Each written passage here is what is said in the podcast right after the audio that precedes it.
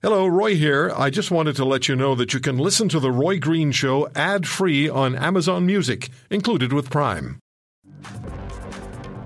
Federal Liberal Cabinet retreat begins uh, in Winnipeg, um, and uh, Mr. Trudeau and his cabinet. And the question is what's the objective for the now minority government of, uh, of Justin Trudeau? Abigail Bimman is global national reporter based in Ottawa. She joins us on the Roy Green Show on the Corus Radio Network. Thank you, Abigail. Um, so the retreat is just the prime minister. This one is just the prime minister in the cabinet, right?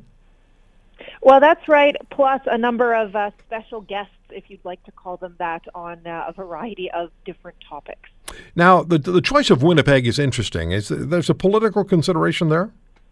Absolutely. It's certainly no accident that they picked Winnipeg. They uh, usually hold their cabinet retreats outside of Ottawa, so that's not a surprise. We've seen them in various places in the country during the first mandate. This is, of course, the, the first cabinet retreat of the second Liberal government mandate. But uh, as you know, the Liberals lost all their seats in Alberta and Saskatchewan. Here in Manitoba, they went from seven seats down to four seats, and they've been on a mission to let Canadians know that they are listening to them them right across the country. We've seen the Deputy Prime Minister, Chrystia Freeland, uh, spend quite a bit of time out here in the prairies, and uh, a, number of uh, leaders have come to Ottawa as well, and, and a, a lot of ministers have been out traveling. So this is just a continuation of that message, sending the message that uh, that the Trudeau government wants people to think that they understand that they have to be a government uh, for everybody. We know that um, the Prime Minister will meet with Manitoba's Premier Brian Pallister on the sidelines of the cabinet cabinet retreat that's happening tomorrow morning,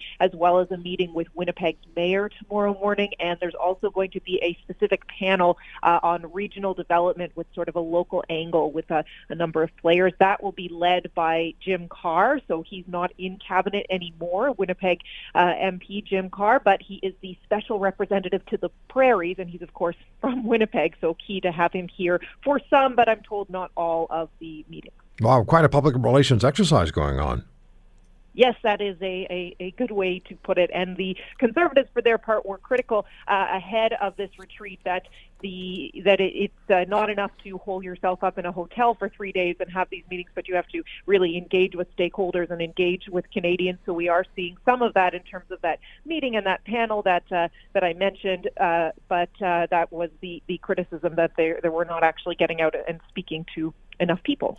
Yeah, so the forever election campaign continues because we have a minority government reality. We know it's not going to be four years until we vote again.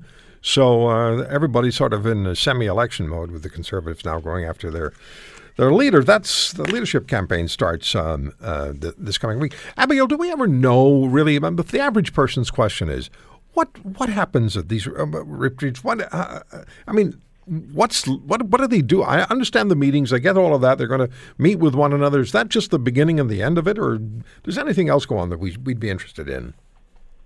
Well, I think it. I think that it all depends on the context of each one in terms of these retreats. So, what's relevant in the context here is that this is the the first one. So, you have seven new faces in the cabinet. They haven't worked together uh, for very long, uh, and it's a chance for them to to get up to speed. But the pressures are much different in a minority government. So, in the cabinet retreats that I've attended, anyway, they've all been about a maximum of two days. This one is three days. The days are very long. It is uh, really a packed uh, a packed schedule, and there are different pressures that that lead to that because it's a minority government and they have to to think differently. We just heard from the finance minister a few minutes ago uh, when he was asked about, you know, are you going to work with other parties differently in your pre-budget consultations? Because that's a big headline here. One of the big focuses of today, anyway, is the economy. And Bill Morneau said that, you know, we've always uh, consulted with other parties, but that those consultations would be more robust this year in a minority government. So a lot of different thinking uh, at this cabinet retreat, perhaps than some others, but